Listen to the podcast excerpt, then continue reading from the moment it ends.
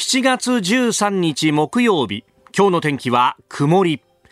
日本放送飯田浩司の OK 工事アップ。朝ろくじを過ぎました。おはようございます。日本放送アナウンサーの飯田浩司です。おはようございます。日本放送アナウンサーの新業一華です。日本放送飯田浩司の OK 工事アップ。この後はちじまで生放送です。いや、人間の慣れってのは本当に怖いもんで、うん、今までね、昨日までは日中、それこそね、八王子が昨日の日中はさんじゅうきゅうど、さんじゅうきゅうてんいちどあったんですよね。はい、そうです。話が出ていて、うえー、これはもう体力、体温以上だよ、みたいなね、話をしていて、で、今朝ですよ。玄関を出たら、お、なんか涼しいね、みたいな感じで。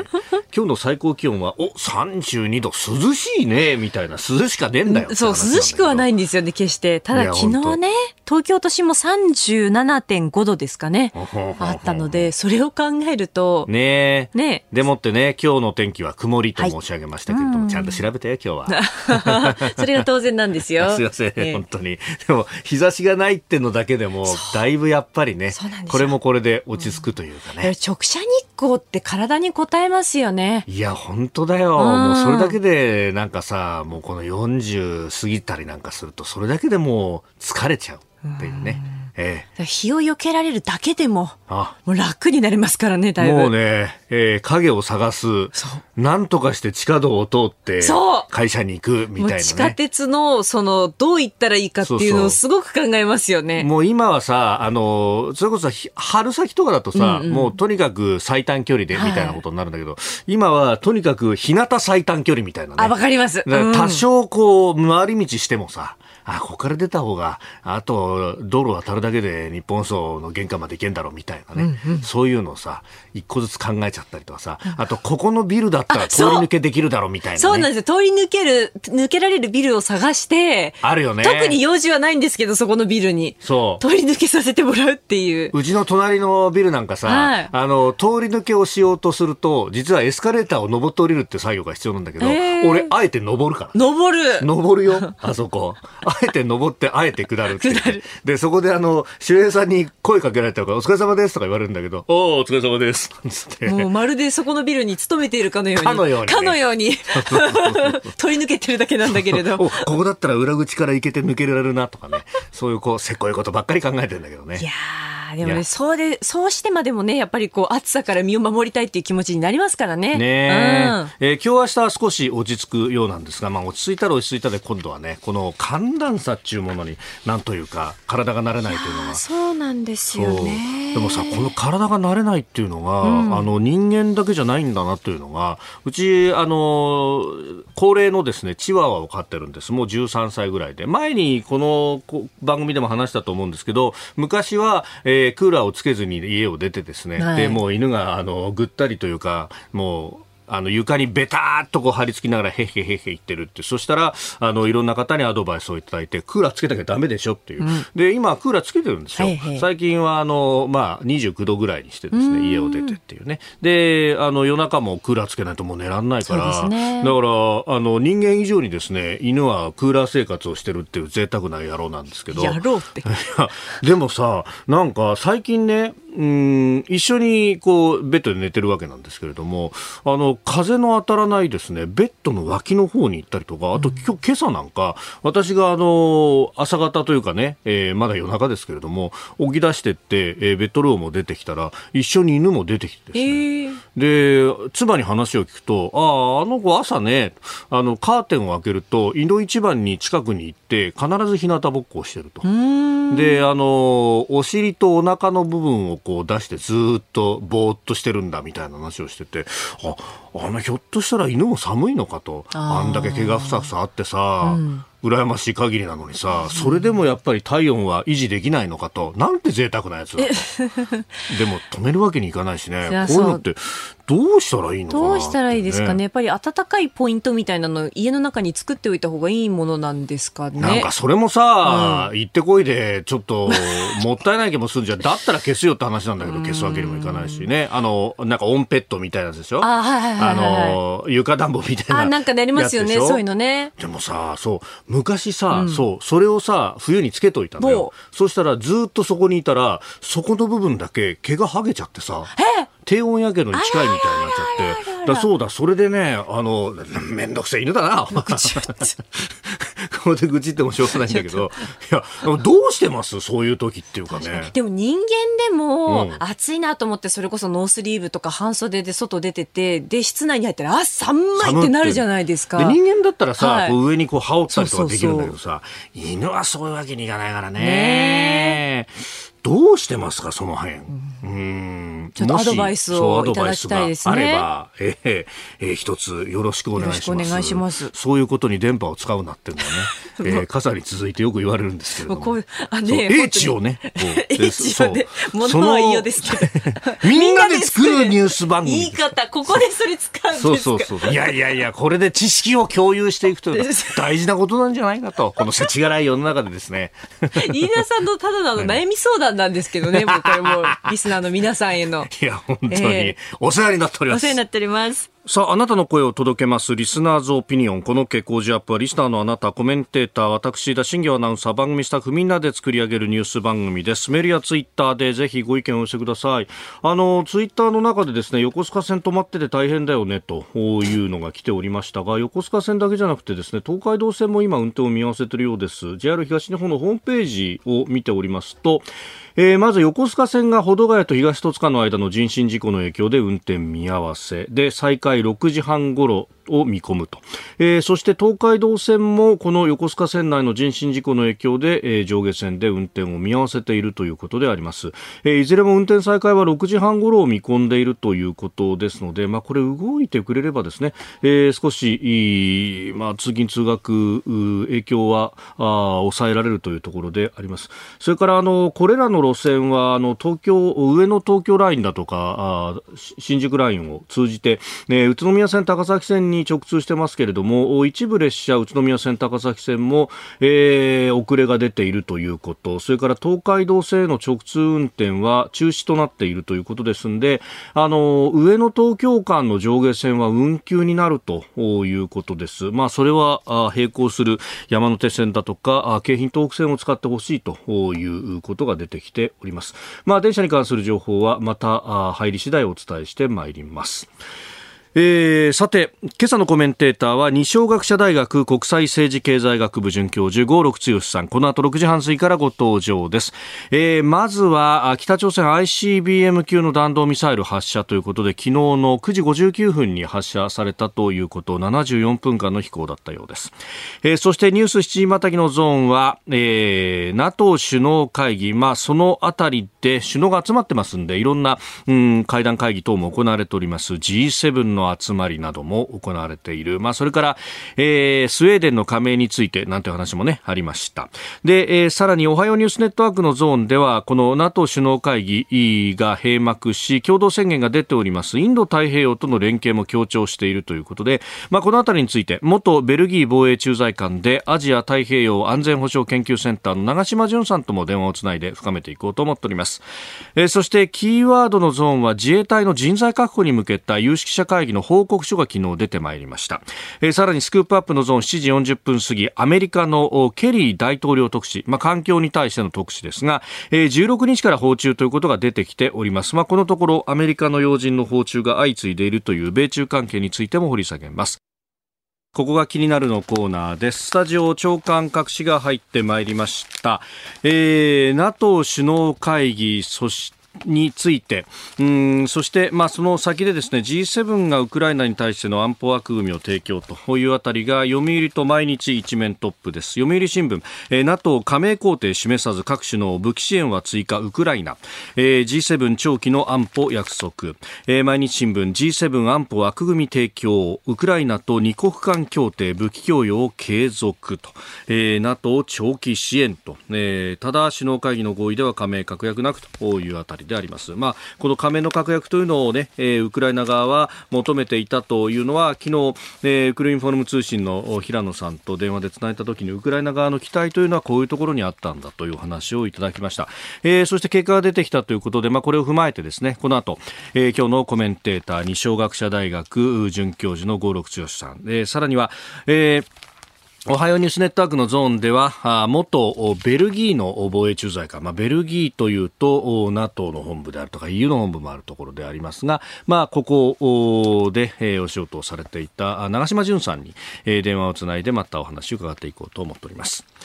それからこれも後ほど取り上げますが、産経一面は北の アイシービーエム です。飛行ななじゅうよんぷん最長 イーイーゼット 排他的経済水域の外に落下、アメリカ本土射程を誇示というニュースであります。最高高度はろくせんキロ以上、そしておよそせんキロ飛行したということでありました。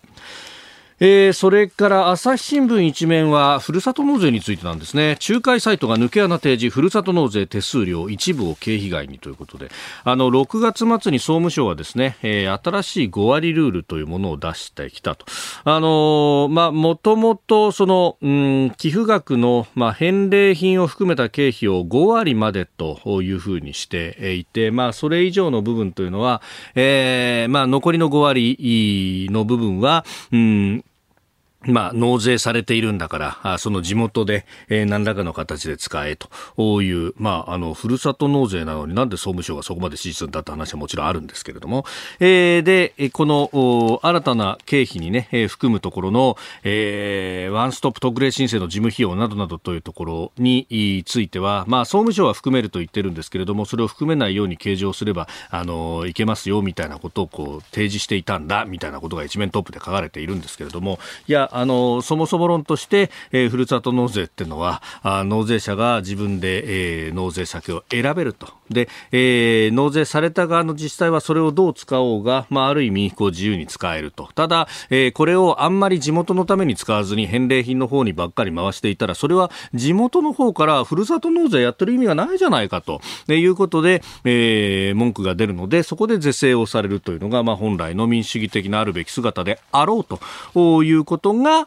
あこの設立の時の趣旨なんだと、まあ、これはまさにですねこの、えー、枠組みを作った高橋洋一さんがこの番組でもおっしゃっていたことなんですけれども、えー、あの総務省としてはもう箸の上げ下げまで、えー、コントロールをしたいというようなこともあるのかというところでありますけれども、まあ、それをですね、えー、いつもであればあお上がいろんなことを縛り付けてるけしからんっていう朝日新聞が一面とトップでしかもふるさと納税が悪い仲介サイトが悪いというような形で書くというのはなんとも皮肉だなというふうに思うところであります。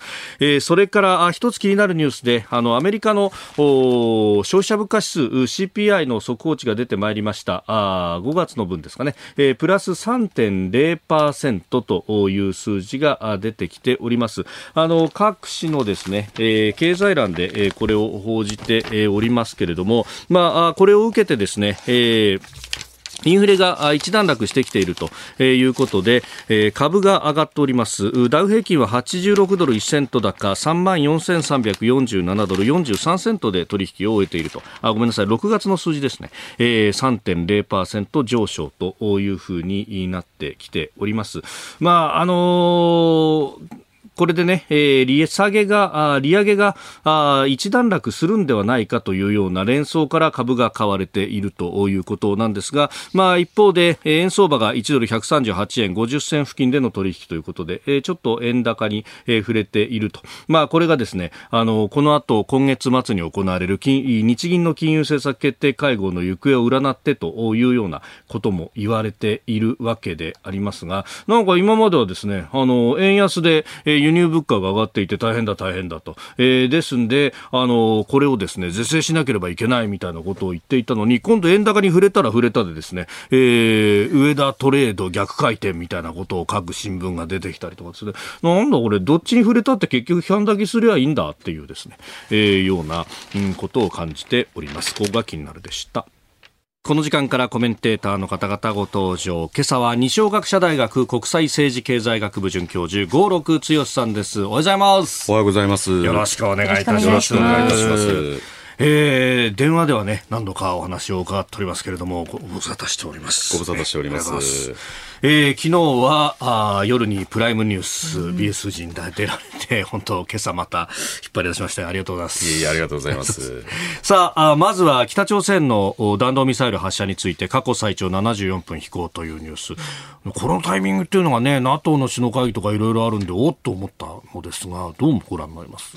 まあ、やっぱりあのいろいろこう欧米あるいはまあ日本、韓国、日米韓に対する牽制じゃないかっていうことがよくコメントとして出てくるんですけど、うんうん、はい、単なる外交的なこの動きじゃないと思うんですよね。もうやっぱりこの技術を一歩一歩着実にですね、あの前進させて、あのあの北朝鮮のですね、まあ、抑止力というのをまあ確実にしようとしていると、まあ、そういう意味で考えた方がいいんじゃないですかねっていう感じですね。まあ、そうすると周りの国、まあ、特に日本日本としてはこうどう守るんだよという話になってきますよね。そうですよね、まあ、特にアメリカの拡大核抑止、これにまあ日本は依存していますし、はい、またあの北朝鮮のお隣韓国もですね、同じようにアメリカの核に頼っているわけなので、まあ、アメリカの核機能するのかというところに、はい、えー、対する不安というのは、まあ、必然的に広まると思いますし、あの実際韓国なんかでは世論調査見ると ななじゅっパーセント ぐらいの人たちがやっぱ独自の核を持つべきだっていう風な、はい、そうですね、まあ、回答もあったりもするので、ますますそういう不安っていうのは高まっていくんだろうと思うんですよね。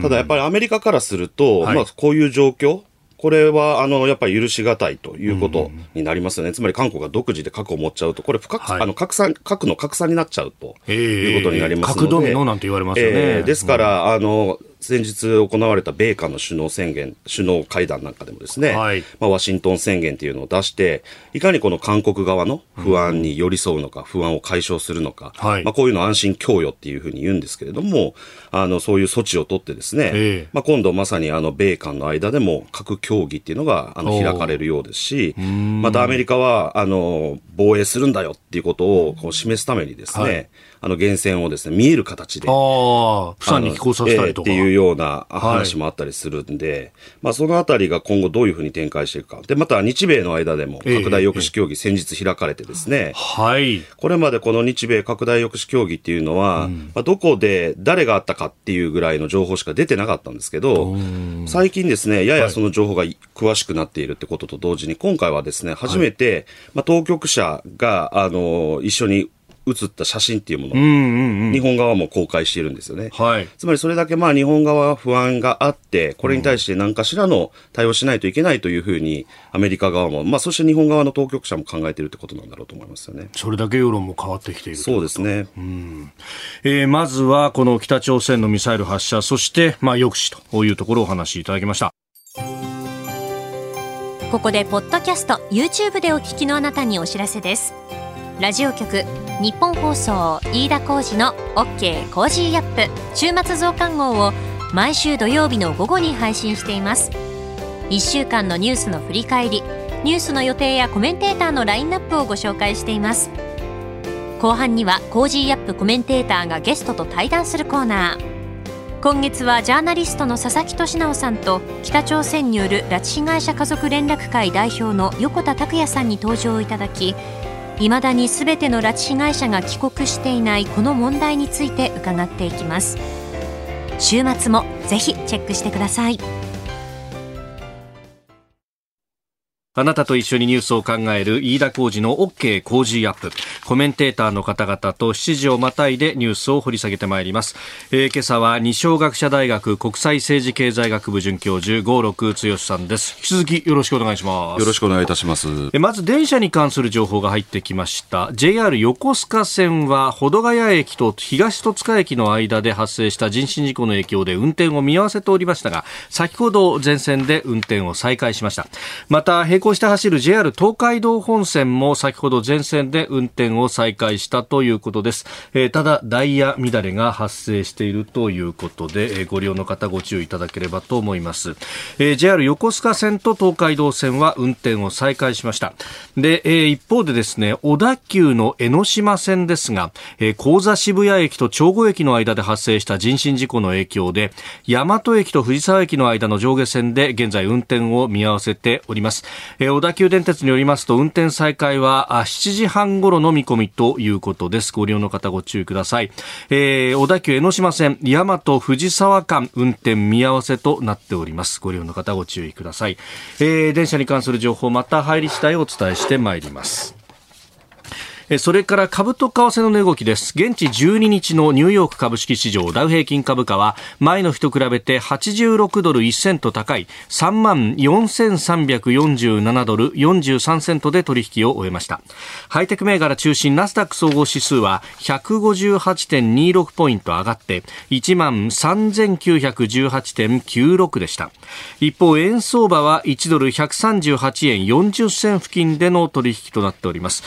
えー、ここが気になるでも取り上げましたけれども、アメリカの消費者物価指数 シーピーアイ のろくがつの値が出てきたインフレの鈍化を示したということがあって、まあ、利上げ、えー、長期化観測が後退し、えー、みっか続伸となったということです。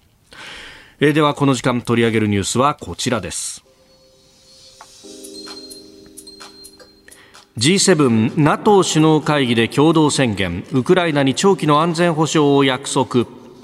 リトアニアの首都ビリニュスで開催された NATO 北大西洋条約機構の首脳会議で現地じゅうににち ジーセブン 先進ななかこくはウクライナに対する永続的な安全保障上の支援を掲げた共同宣言を発表しました。ウクライナに対し長距離ミサイルや戦闘機など近代的な防衛装備品の供与を続けるなどとしロシアに対抗できる持続的な防衛力を確保する考えです。えー、この、ね、NATO の首脳会議にはゼレンスキーウクライナ大統領も招待されていてということで、まあ、NATO としての、まあ、打ち出しとそして ジーセブン と、まあ、ふたつのある意味、えー、トラックから、ね、メッセージが出ていますが、五六さんまず全体を通してどうご覧になりますか。そうですね、まずやっぱり NATO の加盟問題というところが大きな注目点だったと思います、はい、でその意味においてはですね、まあ、ややウクライナからすると幻滅する結果、つまりウクライナが求めているのは、まあ、今加盟すぐにできなかったとしてもですね、はい、戦争が終わった後にあの加盟できるその具体的な道筋を示してほしいということを言ってたんですけれども、まあ、主にアメリカやドイツがこれに反対してですね、はい、やっぱりこの条件が整えばという文言が入ったんですよね。でただこの条件っていうのが何なのかっていうのが明示されていないので、はい、ウクライナからすればいくらどれだけ頑張ればいいのかってよく分かんないんですよね。だからまあ、うん、そういう形で、えー、このやや不透明なというかやや妥協的なあの結果になったということです。ただまあ NATO 以外のところでですね、うん、それ以外、まあ、アメリカドイツも含めてですけれどもウクライナに対する安全保障をどういうふうに長期的に保障していくかでここが注目されていたわけですけれども、はい、今回私驚いたのは ジーセブン という枠組みで、はい、まずこの宣言を出してですね、うんウクライナに対して長期的に支援していくんだと。で、それに関して各国、つまりあのウクライナとの間で二国間の協定を結んで、うん、それに基づいて長期的な支援を継続していくということがあの出されましたので、はいまあ、ここに関しては ジーセブン という枠組みなんだというところがあの素直に驚いたところですね。うーんこれ ジーセブン として宣言を出して、ただあとは個別で二国間でやるっていうふうになってると、これ ジーセブン としては、まあ、お勧めするよ、後押しするよっていうのはイメージなんですかね。あとは個別具体的なそれぞれの国の事情があるということなんでしょうか。そうですね。だからあのこの宣言よく読むとですね、はいまあ、各国の法律であるとか憲法、うん、こういったものにあの合わせながら各国とウクライナの間でこれから内容を詰めていくというようなことがなされています。で他方やっぱりウクライナからするとですね、はい、この文書だけの空約束っていうのはいらないわけなんです。ですからできるだけ具体的にそしてあの法的拘束力があるものこれを欲ししていると思うので、はい、どうしてもやっぱりこの条約のような形のですね、やっぱ国内での批准を求めると思うんですよね。あ、相手国内で。はいはい。で、そうすると課題としてはですね、はい、そういった批准も見据えた内容をどこまで詰めれるのか、でそれに、その、それを実現するためにどれだけ時間かかるのかっていうところが、これからのあの具体的な課題になるかなというふうに思いますよね。それこそ ジーセブン で考えれば、おそらくはそこの部分で一番硬いのって憲法上の制約がある日本ですよね。まさにあの今回その日本が入るというところがやっぱり注目点だと思うんですよね。で他の国はもうすでに殺傷兵器を提供していてですね、はいまあ、これをですね今アドホックな形つまりその、うん都度その都度出しているわけですけれども、うんはいまあ、政権交代が起こっても複数年拘束するようなまさに協定を結ぼうというのがこれの趣旨なわけですよね。で日本はですね、まあ、比較的政治は安定している部分はあるんですけれども、はい、逆に言うとこの殺傷兵器は出していないというところで、うんうんうんまあ、ここ論点にもなると思いますし、ただまあこれ安全保障という言葉をやや広く捉えていて必ずしもこの殺傷兵器だけじゃなくてですね、はい、ウクライナの経済を強靭化するってこともロシアに対抗していく上では必須のことでありますので、まあ、それをどう支えるかでこういう観点つまり例えば復興とかこういったものは経済にも、はいえー、関係してくるところですからその意味においては日本が果たす役割っていうのはあるんだろうと思いますよね。うーん、まあ、あのにこくかんでね、えー、前々からウクライナと日本の間で言っていたこともまさにその復興であるとかあるいは地雷の除去等々そうですね、まあ、この辺結構日本が期待される分ってのは大きいわけですよね。そうですねやっぱりあのウクライナの専門家あるいはまあエヌジーオー 関係者なんかを見るとですね、はい、この復興に対する日本の期待って高いんですよね。で一方あの思い出していただきたいのは今年の初め頃に中国がですねこのウクライナに対するポジションペーパー立場っていうものを示した中にもやっぱり中国として復興に関わっていくんだってことを書いてるわけなんです。だから中国っていうのは今まあ、中立的というかやや ロ, ロシア寄りの立場を取りながら、はい、最後ですね復興でですね漁夫の利をこう取っていくこういうリスクがある。でウクライナ側はですね中国が入ってくると、はいこのこれまでの汚職っていうものが完全に克服できないんじゃないかっていう警戒する人たちもいるわけです。つまり日本が入ってくれることによってより透明な経済運営であるとか、はいうんうん、透明な社会っていうものを一緒に実現してくれるそういう意味での期待感もあるので単に経済的に復興を助けてくださいってことだけじゃなくて、ええ、自分たち自身も今回これまでの膿を出すその上で日本も改革支援を一緒にあの進んでほしいというそういう期待感っていう感じですよね。なるほど。でしかもその汚職を、まあ、撲滅するんだって話が NATO 加盟の条件の部分とも重なってくるわけですよね。まさにですね NATO 加盟にも関わりますし、うん、イーユー の加盟にも関わってくると。なるほど。その汚職をね、えー、ウクライナの国内なくしていくんだという話、まあ、それが NATO の加盟であるとかあるいは イーユー の加盟というところにもこうつながってくるというお話がありました。これウクライナとしてはこの機会にもう進められるものはありったけ進めておきたいみたいな感じだったんですかね。そうですよね、まあ、特に、まあ、あのさっき エヌジーオー ってことを言いましたけれども、はいまあ、若い世代でですね、まあ、このウクライナの、まあ、西側統合ですね、まあ、イーユー とか NATO に入りたいっていうマインドを強く持っている改革路線改革をマインドを持っている人たちからすると、はいまあ、これを機にですねやっぱりこう社会の海っていうものを一気にこう出したいっていう部分あると思いますし一般の国民もですねやっぱりこの戦争前、はい、何が自分たちの生活を脅かしているかって言った時にやっぱ汚職って答えてるんですよね。なのでやっぱりこの汚職っていうものは課題。ただやっぱりここまで残ってるっていうぐらいにはやっぱりそれをこう 持ち、持ってですねこの得している人たちが、えー、あのエリート層にはいるわけなんですよね。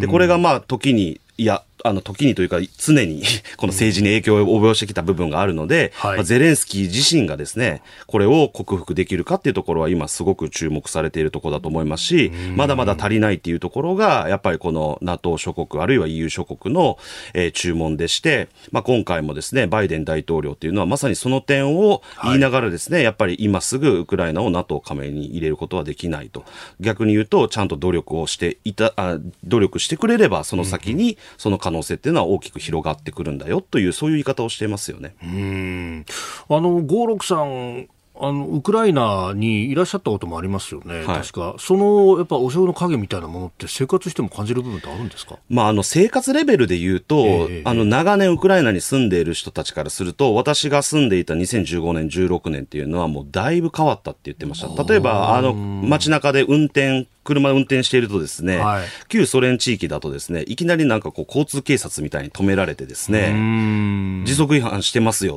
と言われて全然違反してないんですよ。スピード違反でチケット切られてですね、はい分かってるよねみたいな感じで示されるわけです。で私、うん、あのカザフスタンに旅行行った時に、ええええまあ、友人現地に住んでてですね、はい、まさに同じような状況にあってですね、うん、でこっちはいや日本円しか持ってないってでカザフスタンなんかなかなか両替所が特に田舎なんかないから日本円やったらいらないって言って見逃してもらいましたけれどもそういうことはやっぱウクライナではですねまさににせんじゅうよねんのマイダン革命、う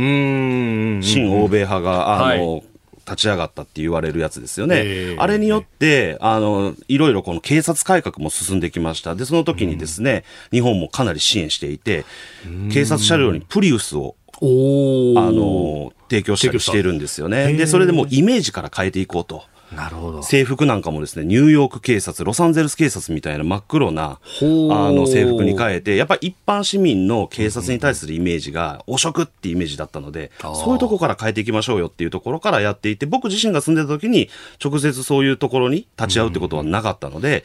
前進はしてるんです。前進はしてるんだけれども、やっぱり大きなレベルで、はい、大きなお金が動く単位で、そういういわゆるオリガルヒーと呼ばれる人たちの影響力が強かったり、はい、でそれが政治に与える影響が大きかったりするので、まさに ジーセブン なんかはこのにせんじゅうごねん、じゅうよねん以降ですね、うん、このウクライナに対してそこを改革しないと イーユー の道も開けないし NATO の道も開けないんだよと。でこれはだから単にロシアという脅威だけじゃなくて、はい、この汚職をロシアがうまくつく使ってですね浸透してくるんだから、はい、あなたたちにとっての外側の敵はロシアかもしれないけど、同時に内側の敵である汚職も克服しなさいという言い方を、まあ、あの欧米諸国はウクライナに対して、まあ、言ってきたところですよね。うーん、まあ、今回の戦争、そういう、こう情報戦であるとか、あるいはこの浸透工作みたいな側面っていうのは、ね、あのむしろ第三国に対してみたいなところも大きいような気もしますが。そうですね、まあ、他の国をめぐ他の国でこのロシア、ウクライナがですね自分たちが有利な形でこの物語、はいうん、ナラティブって言いますけれどもいかに作れるかで、その意味で例えばあの エスエヌエス、まあ、ツイッターとかですねこういったものをうまく利用している部分もあると思いますので、はいまあ、どういう語り口をしっかりと提供できるか、しかも今の時代こう映像っていうのも非常に重要なので、まあ、TikTok であるとかですねそういったものをうまく活かしながら、はいまあ、総合力として、まあ、外交情報戦を展開しているっていう部分はあると思いますね。うーんまあ、その辺のねこの手法であるとかっていうのはこれ逆に日本も学ばなきゃいけない部分っていうのはそうですよね、まあ、日本としては広報外交とかですね、はいろいろ言われてきましたよね。でただ手段としてはまあやや保守的というかですねなかなかこう、えー、切り出せてない部分があります。もちろんあの各国 の, あの大使館なんかはうまくツイッターを利用しながらですね、はいえー、現地の人々に対するこの日本の文化の良さであるとか、あるいは日本がこういうことをやってますよ、あるいは日本の政治的立場、例えば領土問題とかでもですねちゃんとやってる部分はあるんですけど、実際にそれが本当にあの伝わっているかどうかっていうところは検証しないといけないと思いますし、ますます各国との対立、まあ、特に中国とかとの対立が激しくなってくるとですねこういう側面っていうものも意識してあの、まあ、情報の方でもあの強化していかないといけないと思いますよね。えー、ジーセブン NATO 首脳会議についてのお話をいただきました。おはようニュースネットワーク、東京有楽町日本放送キーステーションに全国のラジオ局にじゅういっきょくを結んでお届けいたします。時刻はしちじじゅういっぷんを過ぎました。おはようございます。日本放送アナウンサーの飯田浩司です。今朝のコメンテーターは二松学舎大学国際政治経済学部准教授の合六強さん。この時間取り上げるニュースはこちらです。NATO 首脳会議閉幕、インド太平洋との連携強調。 NATO 北大西洋条約機構の首脳会議はじゅうににちふつかめの討議を行い閉幕となりました。ストルテンベルグ事務総長は終了後、日本を含むインド太平洋諸国との連携に関し、ウクライナに侵攻するロシアと覇権的動きを強める中国を念頭に、我々はルールに基づく国際秩序に立ち向かうため一層緊密に協力していくと述べました。えー、この NATO、まあ、北大西洋条約機構というふうになっていますが、まあ、このアジア、インド太平洋地域との連携で、特にこの、えー、ルールに基づく、まあ、法の支配というものだろうと思いますけれども、合六さん、まあ、この辺やっぱりもう全地球的な視野になってきてるんですか？そうですね、やっぱりあの今のロシア・ウクライナ戦争が我々の生活にも大きな影響を及ぼしていることから分かるように、はい、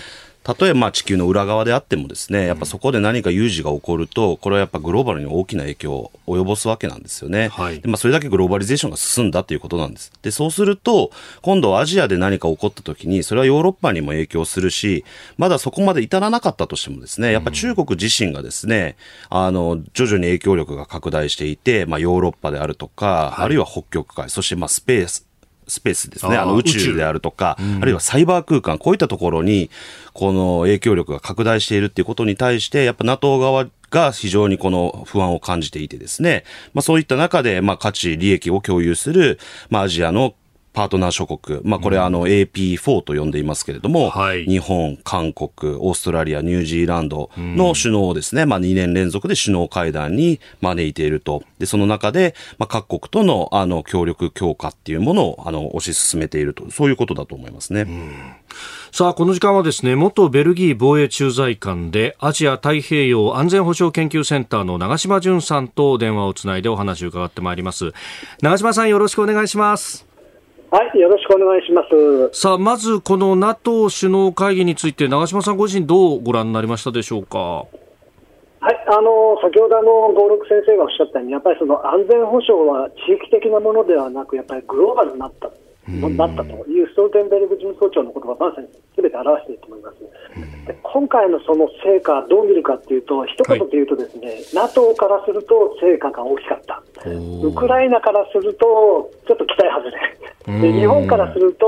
成果があってないのか、でロシアからすると同じように成果があったのかないのかということでですね、まあ、それぞれ立場によっていろいろやっぱりその成果の度合いというのは違うと思います。うーん、 NATO にとっての成果が大きいというのはどういうことなんでしょうか。そうですね、あの NATO の本会の、まあ、要するに会議前に、まあ、スウェーデンが加盟することによって、はい、まあ、去年の、まあ、首脳会合で合意した、まあ、北欧さんカ国ですね、えー、フィンランドと、まあ、スウェーデン、これが、まあ、あの加盟することになったと。で、さらにその点でいうと、やっぱりあの国防費をやっぱりその周りの周辺の安全保障関係ってですね、加盟国は全部増やさなきゃいけないという合意を新たにまた確認し、まあ、今回はウクライナでやっぱりその協力の方向性が一致した。で、さらにはやっぱり先ほどあのお話があったインド太平洋との連携ですね、はい、その点でまあ加盟国が一致したという点で、まあ、成果は非常にあったんじゃないかというふうに思います。あ、インド太平洋でいうと、その東京事務所の設、ね、開設に関してフランスが反対していると、なんか足並み乱れてるのかみたいなふうにも思うんですが、その辺ってどうなんでしょうか。やっぱりあのフランスはやっぱりですね、欧州の中でもやっぱり戦略的な自立ということを言っていまして、うんはい、やっぱりこれまでもやっぱりイラク戦争とかですね、そういう、まあ、あのまたマクロン大統領かっては、まあ、NATO は脳死しているというような批判もしたりしてですね、うん、まあ、非常にまあ独自な外交政策を取っているんですね。まあ、そうしますと、まあ、フランスとするとその NATO が米欧同盟としてインド太平洋に関わって東京事務所を作るよりは、できればフランスが主体となってやはり日本との安全保障を強化したいということがあるので、その辺はやっぱりそのフランスのですね、外交姿勢、はい、これをやっぱりよく見極めた上で、やっぱりこの問題というのを考える方がいいんじゃないかというふうに思います。なるほど、えー、スタジオには合六強さんもいらっしゃいます。長島さん、ご無沙汰しております。よろしくお願いいたします。あのいってん質問なんですけれども、まあ、今回、はい、あの エーピーフォーよん カ国とですね、まあ、関係強化をするためにその協力文書っていうのを新たに採用したと思うんですけれども、日本と NATO の間でもですね、新たにこの国別適合パートナーシップ計画というところで、まあ、協力の優先順位を定めたと思うんですけれども、長島さんの目から見てですね、具体的に今後この発展の余地のある協力しがいのある分野っていうのはどういったところになるかなと思われますか。はい、まあ、あの従来だったそのパートナーシップの計画、これがまあ今までまあ 9, あのきゅう項目だったらまあじゅうろく項目に増えたということで、まあ、いち段階、まあ、要するに協力のレベルが上がったということですけれども、これもみっつあるのかなと思っていて、一つがまあ短期的に言うとですね、やっぱりウクライナ支援でまあ要するに国際的な団結を強めるというところ、やっぱり中期的に言うとやっぱり中国とロシアの 連, 連携ですね、これに対する牽制で、やはりそのインド太平洋とまあ欧州の関係を強化すると。で、長期的な点でいうと、これにさらに気候変動やですね、エネルギー、あとは海洋環境といったですね、国際公共財、これを要するに今後どう守っていくかという、まあ、要するに協力のですね、短期、中期、長期的なところのですね、まあ、S 型が、まあ、今回基本的なものとして示されているのかなというふうに見ています。ありがとうございます。今、あの、気候変動っていうところが出たと思うんですけれども、まあ、私自身も、まあ、ヨーロッパの研究者なんかをお話ししているとですね、やっぱこの気候、気候変動がですね、安全保障に与える影響っていうのをものすごく高く、あの、見ていると思うんですよね。で、他方、日本ではですね、なかなかこういった議論の前にですね、まあ、あの、差し迫った脅威っていうのが、あの、中国、北朝鮮、まあ、あるいはロシアからあるということで、ちょっと後回しになりがちだと思うんですけれども、長島さん、このあたりはどのように見られているでしょうか。はい、あの日本でもまあ防衛省がですね、気候変動の対処戦略をまあ去年まあ作ったりして、またあの航空自衛隊の方でも新しいそのバイオ燃料を使ってですね、まあ、戦闘機を飛ばしたりという実験をしてるんですね。で、やはりそういう点でいうと、あのしっかりとそういう点でもや努力はしていると思うんですが、まだまだやはりあのご、ろくさい我々にはですね、まあ、あるいは環境が非常に厳しい中でこういう問題については取り上げられないので、もうちょっとアピールしてもいいんじゃないかなというふうには思っています。うん、このお二方にお伺いしたんですが、気候変動がその安全保障に与える影響って具体的にはそのどういうものが想定されるんでしょうか。あ、じゃあ長嶋さんまずいいですか。はい、えっと、やはりその気候変動はあのその人為的なものでやっぱり現在起きていると。でやっぱりこれをいかに要するに緩和させるか、いわゆるまあ要するに二酸化炭素を減らしていって、まあ、要するにその気候変動の影響を止めるかと、はい、でこれに軍隊としてどうやって貢献できるのかというほかに、もう一つはその適合ですね。いわゆる気候変動の影響が、まあ、要するに兵士とか装備品に与える影響ってやっぱあるんですね。やっぱりごじゅうどの中での、やっぱり普通よんじゅうどで、さんじゅうどで与えるところはごじゅうどでやらなきゃいけないと。はい、そういう環境の変化に対して、その軍隊として適応していかないと、やっぱり自分のミッションがやっぱりできないということがあるので、やっぱりこの緩和と適合という点でですね、はい、軍隊にとってもう重要な問題になっているということだと。なるほど。気候変動でオペレーションそのものがやりづらくなるじゃないかっていう論点があるわけですね。そうですね、はい、ウルさんいかがですか。昨年ですね、はい、あのフランス政府主催のインド太平洋に関する研修っていうのにちょっと招待されてですね、はい、フランスに行ったんですけれども、はい、まあ、そこにはですね、日本以外に、まあ、いわゆるフランスが考えるインド太平洋諸国の、まあ、代表が集まっていろんなことを議論したんですけど、うん、気候変動っていうのは一大テーマなんですよね。でやっぱ島国からするとですね、はい、やっぱこの海面上昇っていうのはもう国家の、あの生存をかけるそういう問題ですし、はい、またあとシンガポールの軍の方が言っていたのはですね、やっぱりどんどんどんどん気候があの変動して暑くなるとですね、例えば演習するときに耐えられないということで、やっぱりその今オペレーションにも大きな支障が出ているっていうふうに言っていましたけれども、まさにその部分をあの非常に懸念していてですね、この軍として何をできるのか、まさに適用できていくのかっていうところが、はい、あの非常に論点になっているという理解ですね。長嶋さん、これ皮肉なんですが、あの気候変動でこれだけ暑くなってオペレーションができなくなったらかえって平和になるんじゃないかみたいなことを素朴に素人としては思うんですが、そういうわけではないですか。やっぱりあの軍隊というのはやっぱりその環境の変化に適合していくということはいつの時代もやっぱり課題なんですね。はい、ですので、まあ、自分たちはあの気候変動で暑い中でできない、もしくは装備品が動かないと言っていってしまったら、それをできる国なら逆に言うとあのまあ有益性というかですね、自分たちの優位に立ったんですね。はい、ですのでそこはやっぱりその自国のまあ国民の平和と安全を守るためには、えー、そういう環境にもやっぱり適合し続けないといけないという、まあ、そういう宿命にまあ軍隊があるということだと思いますね。なるほど。そしてそれがあのこの NATO であったりとかでも論点になってきていると、もうこれ嫌顔にも日本もやっていかなきゃいけないっていうところになるわけですね。そうですね、あのやはりその先ほど申し上げたように防衛省はあのこれだけじゃなくて全象徴的にやっぱり環境気候変動への影響への対処というのがありますが、もっとやっぱり日本がこの点でリードしていくですね、あの十分あの力もあると思いますし、はい、やっぱり NATO 側もそこをやっぱり期待してですね、やっぱり関係強化ということを言っていますので、しっかりそこはもっとアピールしてやっていくべきだというふうに思います。なるほど。長嶋さん、お忙しい中どうもありがとうございました。またいろいろ教えていただければと思いますのでよろしくお願いします。どうもありがとうございました。ありがとうございました。えー、元ベルギー防衛駐在官でアジア太平洋安全保障研究センター長嶋純さんと電話をつなぎました。続いて教えてニュースキーワードです。自衛隊人材確保に向けた報告書。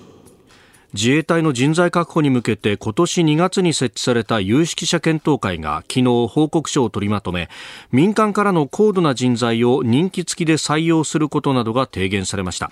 提出された報告書は自衛官の待遇の改善と外部人材を含めた人材確保を軸に検討がなされていて、サイバーや宇宙分野を念頭に民間から高度な人材を任期付きで採用するため特定任期付き自衛官制度の新設を検討すべきとしています。給与は最大で事務次官級の、えー、にせんまんえんほどを想定しております。まあ、この人材確保で特に報酬に関してっていうのはやっぱり公務員だとこの事務次官クラスみたいのが最高になっちゃうんですね。やっぱり給料上げないと人そもそも来ないですよね、はい、でやっぱりまあそもそも論として根本問題は少子化なんですよね、うんはい、でこれまあ少子化を抱えている、まあ、多くの先進国民主主義国国共通している課題ではあるので、まあ、このあたり各国どうしているかっていうことを横目見ながらですね、えー、勉強できるとこは勉強したらいいと思うんですよね、うん、でやっぱり特に アイティー とかっていうところから人を引き抜いてきてですね、はい、こういうサイバーでの対策の人材っていうことを、まあ、育てたりあるいはですねあの中途採用でですね即戦力っていう形で、えー、こう生かしておこうと思うとやっぱり給料の問題っていう話になると思うので、うんまあ、このあたり具体的な措置に踏み切れるかっていうところは注目点ですよね。これアメリカなんかはその ダーパ という国防研究所ですか、そのかなり予算がいっぱいあってそこから アイティー ベンチャーとかも引っ張ってくるみたいな話を聞きますけど、なかなかこういうの日本は難しいんですかね。やっぱりあの海外まあ詳しくないですけど流動的ですよね、その労働市場が、はい、だからまあ民間からまた官に行き官から民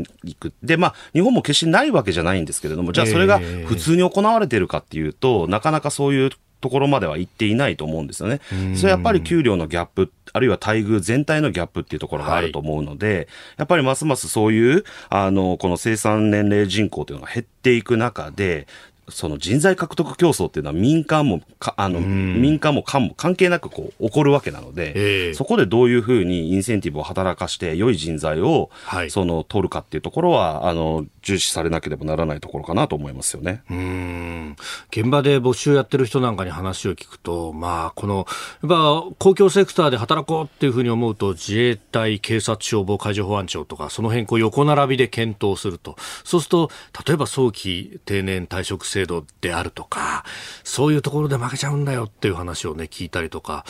まあ諸外国だったら恩給があるからそこはカバーできるんでしょうけど、なかなかそれも難しいようですね。やっぱりあのうちの学生とかでもですねそういう分野を希望している学生はいるんですけれども、はい、まあ決して多くはないですよね。でまああの自衛隊あの希望している学生もまあ時々いるんですけれども、特にまあ海上自衛隊となるとですね、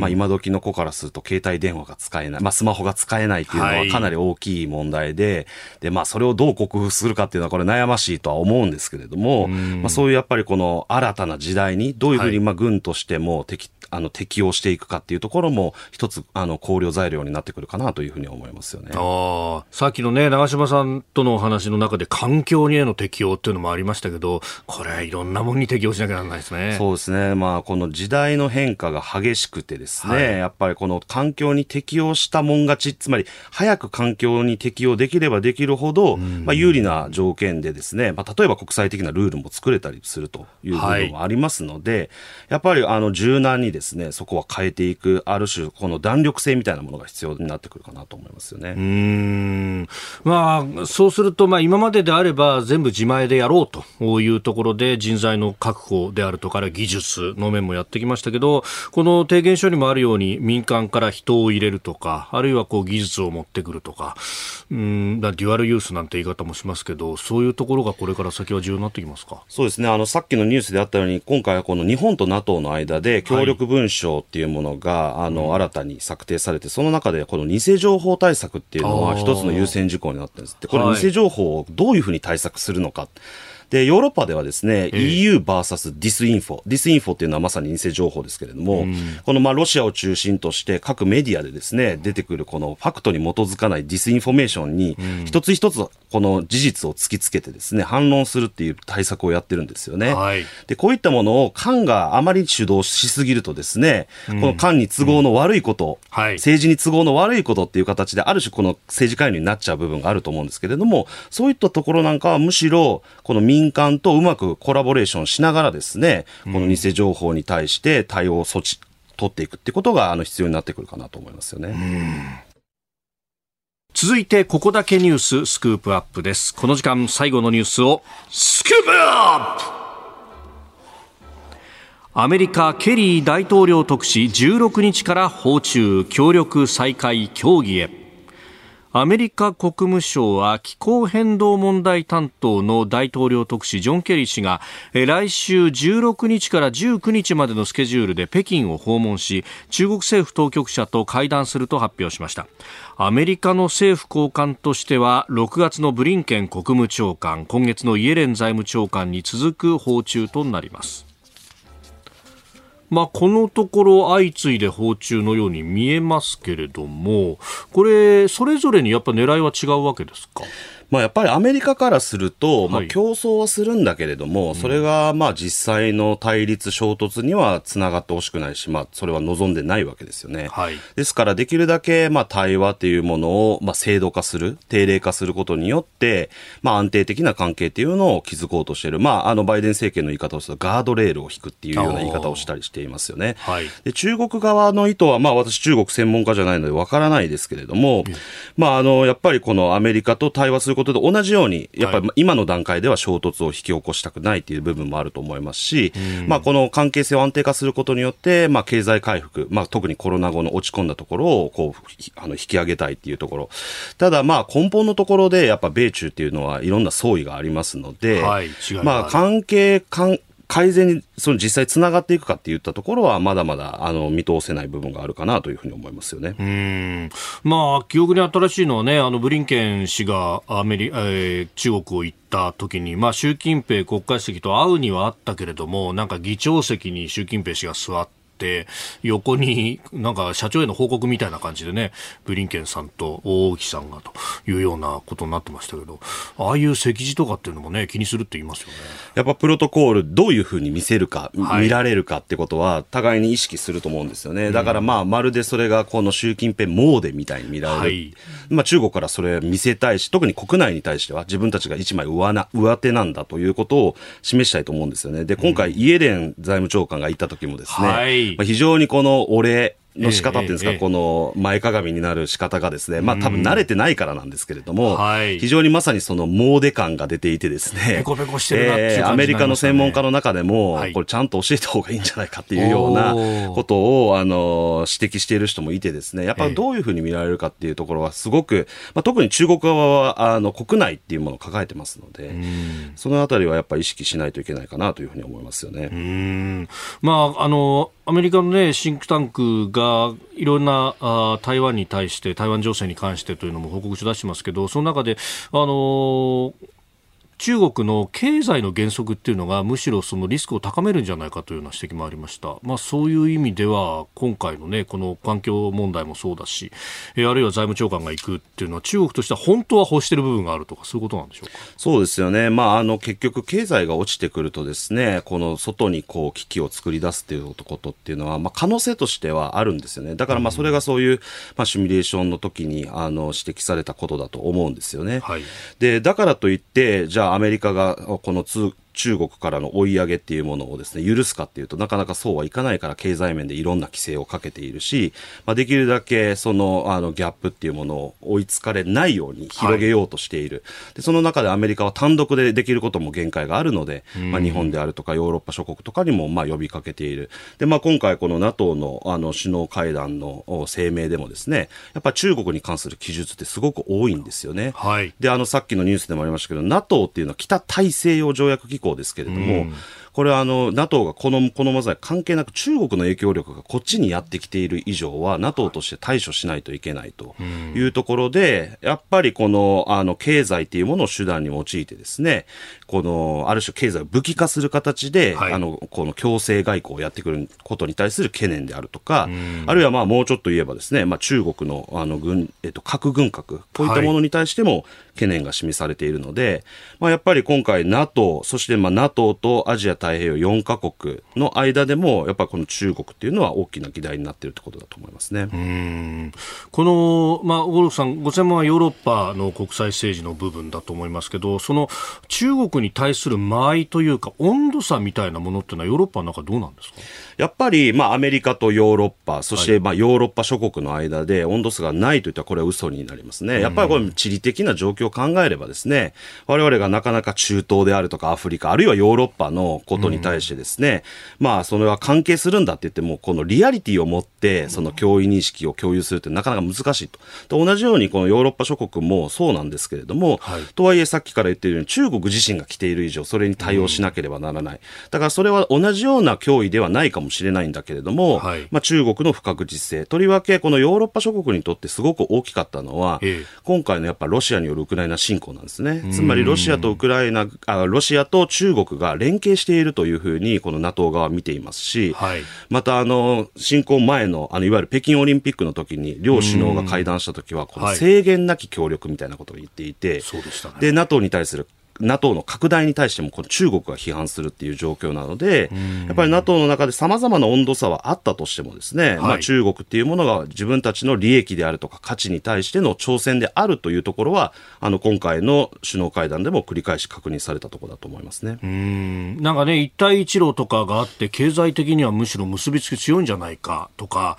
うーマクロンさんが中国行った時に、まあ、随分と経済的に大きなディールやってきてとか、そっちが注目されますけど、まあ、基本的には危機感みたいなものがあると見ていいですか？あのもちろん中国っていうものは経済的に魅力なパートナーであるというのはですね、これはあのヨーロッパだけじゃなくてきっと日本の多くの人も感じているところだと思うんですよね。でそれはなかなか切っても切り離せない、ただ中国に依存しすぎるリスクっていうものにこれは日本もヨーロッパも気づいているということで、まあ、今回の ジーセブン 広島サミットの首脳宣言の中でもですね、はい、まあ、デカップリングというよりも、えーうん、ディリスキング。ディリスキングですね。はい、つまりそのリスクを減らしていく。うん、つまりこの依存を一つにしないということも掲げられているので、経済面でも決してナイーブではないと思うんですよね。あで、また安全保障面では特にまあ海洋という意味に関しては、まあフランスなんかはやっぱりマクロンさんの発言を見てですね、この中国に甘いんじゃないかっていう声もありますけれども、はい、やっぱ例えばフランスの軍関係者なんかからするとですね、はい、フランスっていうのは太平洋にもインド洋にもですね、島があってそこに軍の基地があるんですよね。で太平洋軍、はい、そしてインド洋軍っていうのがいるんですよね。インド洋軍もいるんですね。そうするとですね、やっぱり日々この中国の海洋進出をこう目の前で見てですね、それが非常にリスキーだってことは分かっているので、まあ、だからこそあのフランスもですね、艦艇をこの地域に派遣したり、はい、あるいは台湾海峡をあのまるで航行の自由作戦やってるかのようにですね、しれっとこう通るわけなんですよね。だからまあ言い方を変えれば、もしかしたらフランスの中である種この分裂、例えば、はい、外務省であるとか国務省の間でこう見方が若干違うということもあるんだと思うんですけれども、うん、全体としてやっぱこの中国の問題にどう対処していくのかっていうところは共通課題としてあるんだろうというふうに思いますね。あなたと一緒に作る朝のニュース番組、飯田浩司の OK コージーアップ。日本放送の放送エリア外でお聞きのあなた、そして海外でお聞きのあなた、今朝もポッドキャスト YouTube でご愛聴いただきましてありがとうございました。飯田浩司の OK コージーアップ、東京有楽町日本放送で月曜日から金曜日朝ろくじからはちじまで生放送でお送りしています。番組ホームページでは登場いただくコメンテーターのラインナップや放送内容の原稿化された記事など情報盛りだくさんです。また公式ツイッターでは平日は毎日最新情報を配信中、ぜひチェックしてみてください。そしてもう一つ、飯田浩司アナウンサーが夕刊フジで毎週火曜日に連載中、飯田浩司のそこまで言うか、こちらもぜひご覧になってください。忙しい朝、そして移動中、ニュースを少し深く知りたいとき、ぜひ エーエム、エフエム、ラジコはもちろん日本放送のポッドキャスト、 YouTube でお楽しみください。